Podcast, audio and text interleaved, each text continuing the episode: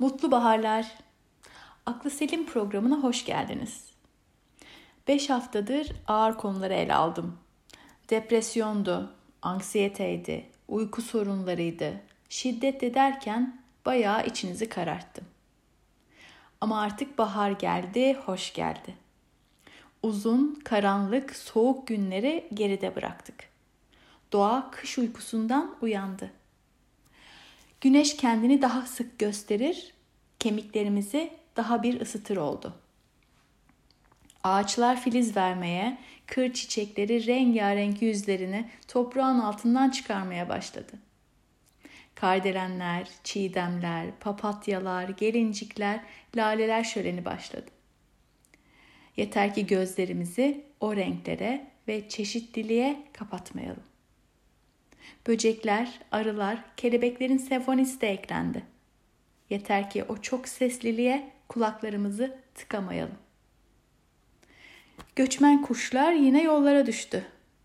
Doğanın kendilerine açtığı sıcak kucağa doğru uçuyorlar. Kırsalda yavrulama zamanı. Ah o bahar kuzuları. Her doğum yeni bir umut. Yeni umutların doğum anları. Ne kadar da heyecanlı. Biz de sıkıntılara, zorluklara ara verelim. Hadi gelin baharı içimize çekelim. Bahar neşesini tenimizde hissedelim. Bahar coşkusunu mevsimler değişse de hiç bırakmamak üzere ruhumuza işleyelim. Şimdi içimizi kıpır kıpır edecek bir bahar şarkısı dinleyelim. Candan Erçetin ne güzel anlattı gönüllerdeki aşk telaşını. Baharın ruh durumumuza etkilerini yatsımak mümkün mü? Havaların ısınmaya ve günlerin uzamaya başladığı bu günlerde kanımız nasıl da kaynamaya hazır. İlkbaharın gelişiyle doğa nasıl canlanıyorsa ruhumuzda da kıpırtılar hissediyoruz. Aşık olma duygusu içimizde yeniden tomurcuklanmaya başlıyor. Neden mi? Güneş ışığının artmasıyla birlikte birçok fizyolojik ve psikolojik değişimler meydana geliyor bizde de. Kısaca özetlemem gerekirse mutluluk kimyasının baş oyuncusu serotonin güneş ışığına bağlı olarak artıyor. Uyku hormonu melatonin ise azalıyor. Böylece neşemiz yerine geliyor, enerjimiz artıyor. Vücut ısımızı sabit tutmak için lahana gibi kat kat giymeye ihtiyaç kalmıyor artık. Kıyafetlerimizi yavaş yavaş hafifletirken üzerimizdeki rehavetten de kurtuluyoruz adeta. Kış uykusundan uyanmaya başlıyoruz. Havaların ısınmasıyla kendimizi fırsat buldukça dışarı atıyoruz insanlarla karşılaşma ve sosyalleşme olanaklarımız artıyor. Kendinizi yeni bir aşka açık halde hissediyorsanız denemeye cesaret etmeniz kolaylaşıyor. Ve voilà, aşkın büyülü dünyasına hoş geldiniz. Edebiyat kısmını ehillerine bırakıyorum. Bir başka programda aşkın biyokimyasından söz etmeyi umuyorum. Konu son derece karmaşık, tam olarak aydınlatılmış da değil serotoninden başka birçok oyuncu var işin içinde. Gizemli ve gerçeküstü gibi algılanan bir dünya. İnsanın içinden hiç çıkasının gelmediği anlar silsilesi. O anları aklımıza, kalbimize, belleğimize sindirmek gerek. Hem de dört mevsim. Aklıma ne geldi biliyor musunuz? Cemal Süreyya'nın Dört Mevsim şiiri. Fazıl Say'ın bestesi. Serenat Bağcan'ın harika sesi. Az sonra gerçek dünyaya geri döneceğim. Ama önce sizinle beraber dört mevsimi dinlemek istiyorum.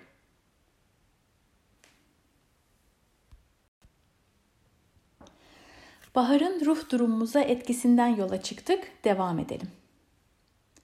Yaşayan her organizmanın gün ve mevsimlere uygun biyolojik bir döngüsü mevcut. Dünyanın kendi etrafında ve güneşin etrafında dönmesiyle uyumlu bir döngü bu. Biz kendi etrafımızda dönmüyoruz ama metabolizmamız sürekli devinim halinde. Mevsim geçişlerinde çevresel etmenlerde meydana gelen değişimlere metabolizmamızın uyum göstermesi ve dengesini tekrar sağlaması gerekiyor. Ancak bu adaptasyon süreci her zaman eş zamanlı olmuyor. Geçici olan bir uyumsuzluktan kaynaklı bu durum kimilerini olumsuz etkileyebiliyor. Doğanın enerjisi bir yandan da bahar yorgunluğuna neden olabiliyor. Bu durumda uyku düzeninde değişimler meydana gelebiliyor. Yorgun hissedilmesine rağmen uyuyamama, sabahları uyanmakta güçlük çekme, gün içinde devamlı bir yorgunluk hali olabiliyor. Eklem ve kas ağrıları artabiliyor. Konsantrasyon problemleri ortaya çıkabiliyor. Hafif depresif bir hal ve sinirlilik görülebiliyor. Kadınların bu mevsim değişimlerine daha duyarlı olduğunu okudum. Bunu anlamak mümkün. Dişilik hormonları ile vücudun uyku uyanıklık döngüsü arasındaki etkileşim ve dalgalanmalardan kaynaklı olduğu söyleniyor. Bu mevsimdeki polen alerjilerini de göz önünde bulundurmak lazım. Geçmeyen bahar yorgunluğu durumlarının bir hekim tarafından araştırılmasını tavsiye ediyorum. Bahar aylarında ruh sağlığında daha önceden problemi olan kişilerin belirtilerinde artma ve durumlarında kötüleşme de olabildiği çalışmalarla gösterilmiş. Özellikle de e, manik ataklarda ve intiharlarda artış görülüyor. Bizim de mesleki olarak alarmda olduğumuz bir dönem bu yüzden.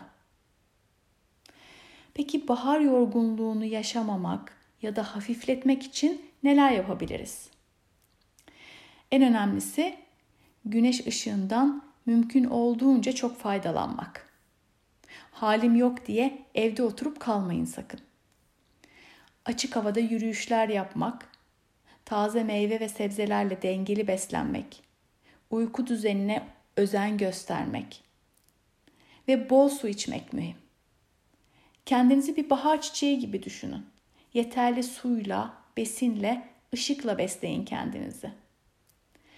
D vitamininin kemiklerin güçlendirme, güçlenmesindeki etkisi kadar ruh sağlığımızda da etkisi var. D vitamini eksikliğinin depresif durumlara yol açtığı biliniyor. D vitamini güneş ışığı ile temas sonucu deride üretiliyor aslen. Ancak bu üretim pencere camı arkasında veya kıyafetlerin altında gerçekleşmiyor. O yüzden e, güneş ışınlarının sağlıklı olduğu saatlerde güneşten faydalanmanızı öneriyorum. Bahar rehavetini, şaşkınlığını, sarhoşluğunu en güzel Orhan Veli anlatır bana sorarsanız. Beni bu güzel havalar mahvetti diye başlar. Devamını da Müşfik Kenter'den dinleyelim. Çok ama çok güzel okuyor bu anlamlı şiiri. İkisini de minnetle anıyorum.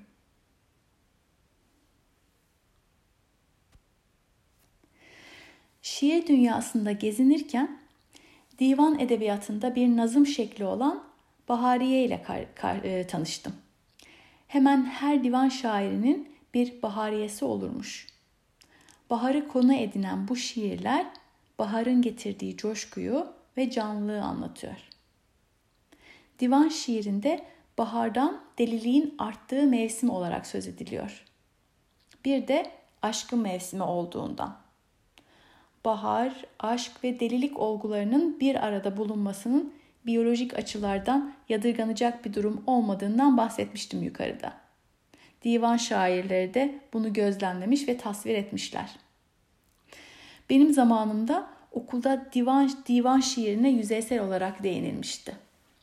Beyitleri Farsça okumam hiç mümkün değil. Türkçe çeviriler ve okuduğum yorumlar sayesinde birkaç bahariyenin keyfine vardım. Divan şiirlerinin içindeki sembolü özümlemek keyif verdi. Psikoanalizdeki sembol arayışını hatırlattı bana. Bunlardan bir tanesini sizinle paylaşmayı arzu ediyorum. Kullanılan sembollere açıklık getireceğim. İlk dinleyişte anlaşılmaz gelirse telaş etmeyin. Ee, şey Galip okuyacağım bahariyesinde bahar unsurlarıyla aşkı, aşığı, deliyi ve deliliği tasvir ediyor. Şeyh Galip'in 1500 pardon 1757 1798 yılları arasında yaşadığını düşünürsek o dönemlerde akıl ve ruh hastalarına hangi gözle bakıldığını anlamak ve hangi muamele ile karşılaştıklarını öğrenmek açısından da ilginç bir tarihi kaynak sayılabilir bana göre. Şimdi başlıyorum. Şeyh Galip şöyle diyor. Fidanın ağzı köpürdü. Onu çiçek sanma. Bahar ırmağı dünyayı deli divane yaptı. Bahar rüzgarı beyne deliliğin kokusunu verince aşıklar sevgi coşkunluğuyla kendilerinden geçtiler. Şimdi burada ağzından köpükler saçarak konuşmak deliliğin alametlerinden sayılıyormuş o zamanlar. Yeni çiçeklenmiş fidan ağzı köpüren bir deli olarak tanımlanmış. Irmak delilikle bahar arasında ilgi kuran bir başka unsurmuş divan şiirinde. Deliler o zamanlar zincire vurulurmuş. Ir, ırmaklar kıvrılarak aktıkları için zincire çıkardığı sesler itibariyle de zincir şakırtılarına benzetilirmiş. Esen rüzgarın bahar mevsiminde tazelik, ferahlık ve güzel çiçek kokuları yayarak etrafa dirilik verdiği söylenmiş. Tabiattaki bu değişikliğin insan duygularını nasıl yansıdığından bahsedilmiş. Sevginin coşkunluğundan aşıkların aklı başından gitmiş ve delilik hasılı olmuş. Neyse ki biz bugün delilere e, bu şekilde e, yaklaşmıyoruz. Hatta deli kelimesini de e, kullanmıyoruz. E, çok daha insancıl tedavi yöntemlerimiz var. Divan şiirlerine geri dönecek olursak başka şiirlerde bahar geldiğinde akıl ve ruh hastalıklarının o zamanlar tedavi şekilleri olan baharda kan aldırmaktan ve su kenarında suyun sesini dinletip akışını seyrettirmekten bahsedilmiş olduğunu da okudum. En azından e, bu sonuncusunu destekleyebilirim. İnsanın su ile duyusal temasının rahatlatıcı, rahatlatıcı etkisi olduğunu biliyoruz. 9 ay annemizin karnında suda yaşadık ne de olsa. Biz ne bu güzel havaların bizi mahvetmesi, mahvetmesine izin verelim ne de aklımızın başından gitmesine. Aklı selimden şaşmayalım. Nisan başından beri çok sık duyduğumuz bir davet haline gelmeye başladı bu söz. Farkında mısınız? Yerel seçimlerin ardından süre gelen belirsizlikler ve çekişmeler e, içerisinde e, haksız da değil bu hatırlatma. Doğanın kış sonrası tekrar uyandığı bu aylarda hem bir coşkunluk hem yorgunluk olabiliyor demiştim. İşte bu ikisi arasında bir denge kurabilmektir aklı selim. Yeni umutların canlandığı bu mevsimde içimiz kıpır kıpırken sakin kalabilmektir.